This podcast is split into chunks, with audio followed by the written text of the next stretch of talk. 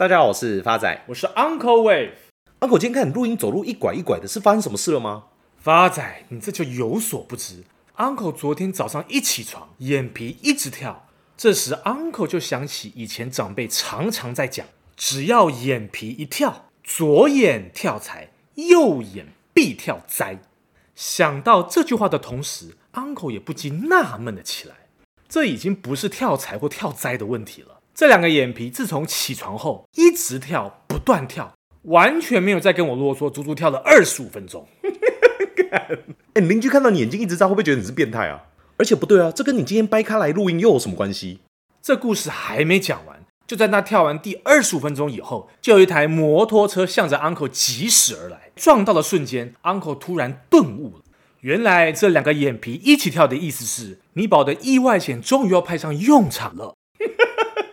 被撞到还有钱领，难怪会一直跳。不过话说回来，世事难预料，就像二零二四年的股市发展一样，究竟是先下后上，还是先上后下，永远没有人知道。看看目前市场上标榜掌握每个买进与卖出时间点的技术指标，看似能跟上涨势并避开下跌，甚至有很多投资人喜欢把这种技术指标应用在大盘上面。但可惜的地方是，这种进进出出的策略，实际报酬可能不如想象中的美好。因为事实是，与其辛苦透过技术指标找寻大盘进出场时间点，还不如简单买进并长期持有，更可以带来更优渥的报酬。根据《华尔街日报》的报道，过去十年以来，美国股市经历过大涨与大跌，照理来说应该是技术指标应用的最佳时间点。但实际上，经过系统回测后发现，单纯买进并持有的含息报酬，过去十年以来大约是两百一十四个 percent。而至于其他的主流技术指标中，表现最好的技术指标，韩熙报酬也才不过一百三十三个 percent。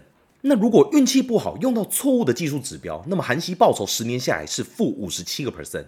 再来讲完前面的例子，很多人可能觉得美国股市目前经历完大跌，短时间内再大跌的几率不高，新的牛市在二零二四年才正式开始而已。所以我们就以两千零九年金融海啸过后到二零二零年这段大多头期间，用买进持有的策略对比用技术指标进出的策略，可以发现，在这段期间买进持有的累积报酬率高达四百九十一个 percent，而表现最好的技术指标累积报酬也才不过一百三十个 percent。一来一往，报酬差了将近快四倍。所以讲结论，如果你今天要投资大盘，与其比较不同的技术指标，检视每一次的进出场时间点，每天劳心费神的紧盯大盘走势，还不如单纯的买进并耐心持有就好。而这样的例子不仅仅适用在美国市场，就连其他国家的大盘也符合这样的操作方式。我们时间一样，取二零零九年到二零二零年的大多头为例。欧洲买进并持有的报酬率是一百九十二个 percent，而表现最好的技术指标操作下来的报酬率只有一百一十二个 percent。接着是印度买进并持有的报酬率是两百七十四个 percent，而技术指标表现最好的报酬也只有两百三十七个 percent。听完前面两个例子，相信会有一些朋友会问：诶，那感觉买进并持有跟技术指标操作的报酬没有差很多啊？接着才是重点，以台股同时段为例。买进并持有的报酬是三百零六个 percent，而用最好的技术指标表现也才九十四个 percent，足足差了三倍。所以听到这边，大家就要知道，今天如果是大盘型的投资人，无论是单笔申购还是定期定额，买进之后都应该忽略市场的短线震荡，只要肯耐心持有，基本上报酬率一定比那些用技术指标进进出出的人还要来得更高。再来，更重要的是，目前的美股是属于破历史新高的状态。我们这边统计，从一九二七年以来，美股创下历史新高后的表现，可以发现一件事：随着持有时间的增加，平均累积报酬都是呈上涨的趋势。像股市创新高后的三个月，平均报酬率是二点五个 percent，到了六个月以后，这个数字会增加到六点三个 percent，甚至持有两年以后，平均报酬率更高达二十四个 percent。更重要的是，这个资料回测的区间涵盖了历史上所有的世界大战、金融危机、能源危机以及疫情等重大事件，所以客观来讲，它非常具有参考的价值。尤其是在当前经济稳定成长的环境之下，Uncle 跟发仔认为，投资人可以更放心的持有手边的股票部位，甚至增加都无所谓。当然，不可否认的是，许多投资人仍然对于股市创新高后要进场会犹豫不决。也因此，《华尔街日报》也统计美股创新高后各类资产以及各国股市的表现。他们统计了近二十年间美股创新高后各类资产的表现，其中在创新高后的两年，平均累积报酬在两位数以上的清单，第一名是美国的科技股，平均涨幅是三十一个 percent。再来是印度的大盘表现，平均涨幅是二十一个 percent。接着就是台湾大盘的表现，平均报酬是十八个 percent。所以大家在美股创新高以后，应该要利用这些资产延续自己投资部位的涨势。所以发仔，你看，Uncle 常常在跟你耳提面命，投资上一定要培养独立思考的能力。以前常听长辈说，居高一定要思维，可是当这句话放在投资市场上，一定是错的。诚如刚刚发仔在前面引述的资料。居高不仅不可以思维，反而更应该要勇敢买进。所以今天 Uncle 要跟大家分享一个居高买进的标的，正是凡轩系统科技股份有限公司，台股代号六一九六。公司成立于一九八八年十二月，初期以高科技行业如半导体 IC、液晶显示器、发光二极体、IC 封装等产业所用设备、材料之销售及维修服务收入为主。之后跨足无尘室及机电统包工程，现今以代理销售、工程设计、系统应用、研发制造四大事业群为核心，提供更多元的专业服务，以及增加高科技以外的客户来拓展亚洲地区的客户。营业项目跟产品结构分别是：自动化供应系统业务占三十九个 percent，整合系统占二十一个 percent，客制化设备研发制造业务占二十个 percent，高科技设备材料销售及服务占二十个 percent。Uncle 看好的因素有三：第一个，财务面，凡轩二零二三年十二月营收受惠大客户美国厂进度陆续认列，单月营收高达五十六点三一亿元，创下单月历史新高的纪录，赚进逾一个股本。凡轩累计二零二三年前三季税后存益十八点五亿元，已达二零二二年全年税后存益二二点一亿元的八十三点六七个 percent。再加上第四季往年都是工程入账高峰，市场法人看好该公司二零二三年全年营收及获利仍有机会超越二零二二年营收获利，渴望挑战连续第四年创历史新高。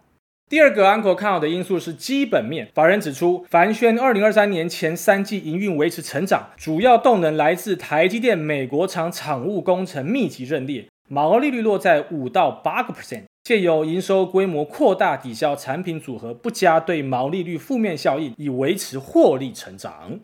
对于第四季展望，产业分析师认为，来自台积电建厂速度未放缓，大陆封装及光罩厂扩厂需求强劲，再加上已进入年底工程入账高峰，估计第四季营收可望优于第三季。此外，由于目前凡宣在手订单仍超过六百亿元，市场看好半导体产业二零二四年可望逐步回温。再加上半导体先进制程持续建厂，全球自主供应链趋势兴起，仍将有利公司中长期营运动能。看好凡宣二零二四年业绩仍有成长的空间。凡宣看好未来业务成长需求，考量到现有厂房的不足，该公司在南科三期规划一万平土地，结合 AI 智慧、永续减碳以及绿建筑概念，打造全新智慧厂房，成为南科第三期第一个进驻的厂商。帆宣此座新厂已正式动土，预计将于二零二四年底完工，二零二五年投产。未来也将投入国际重要客户的设备制造跟研发。值得一提的是，董事长高新民近期表示，地缘政治下，企业全球化布局真的非常的重要。以帆宣而言，受到台湾半导体产业走向全球化的带动，目前帆宣在美国、日本、德国、荷兰、越南都已先后设立子公司。透过全球化布局，帆宣接单已经遍布全球主要供应链发展国家。高新民也表示，帆宣二零一九年就前往美国，但前两年将子公司由威斯康星州移到亚利桑那州，日本则在熊本。此外，他指出，泰国目前产业市场也非常的积极，主要是 PCB 汽车供应链陆续进驻，但仍以高科技产业为主。另外，高新民也表示，北越的生产巨头已经成型，目前台资企业包括启基、和硕跟嘉士达等指标大厂都已经前往，而南越则以 IC 设计公司为主。帆宣非常看好未来越南的产业前景，目前帆宣正在评估越南建厂，就近供应客户相关的需求。至于产业市况，目前回升力道和步调是缓慢的，但二零二四年半导体及其他产业而言，二零二四年全年会回升，但二零二四年上半年仍是相对保守看待，可能到第二季才会有明显的回升讯号。凡轩二零二四年营运也将呈正向成长，二零二五年才会迎向较大的幅度成长表现。Uncle 看好凡轩的第三个因素是技术面。假如未来凡轩的股价有修正到一百二十七点四元以下，将会是非常甜蜜的买点。那么未来反弹的目标价将有机会落在一百五十二元，预期报酬将近还有二十个 percent。Uncle 在此做一个总结：如今股票投资就像 Uncle 眼皮跳的例子一样。你以为眼皮跳了就会出事，殊不知还有一笔保险金的额外收入。回到现在的例子，你以为股票创历史新高，准备要崩盘了，殊不知现在买进才是最佳的时间点。创新高不要不敢买，反而是要继续买，一直买。谢谢大家，我是 Uncle Wave，我是发仔，我们下次见。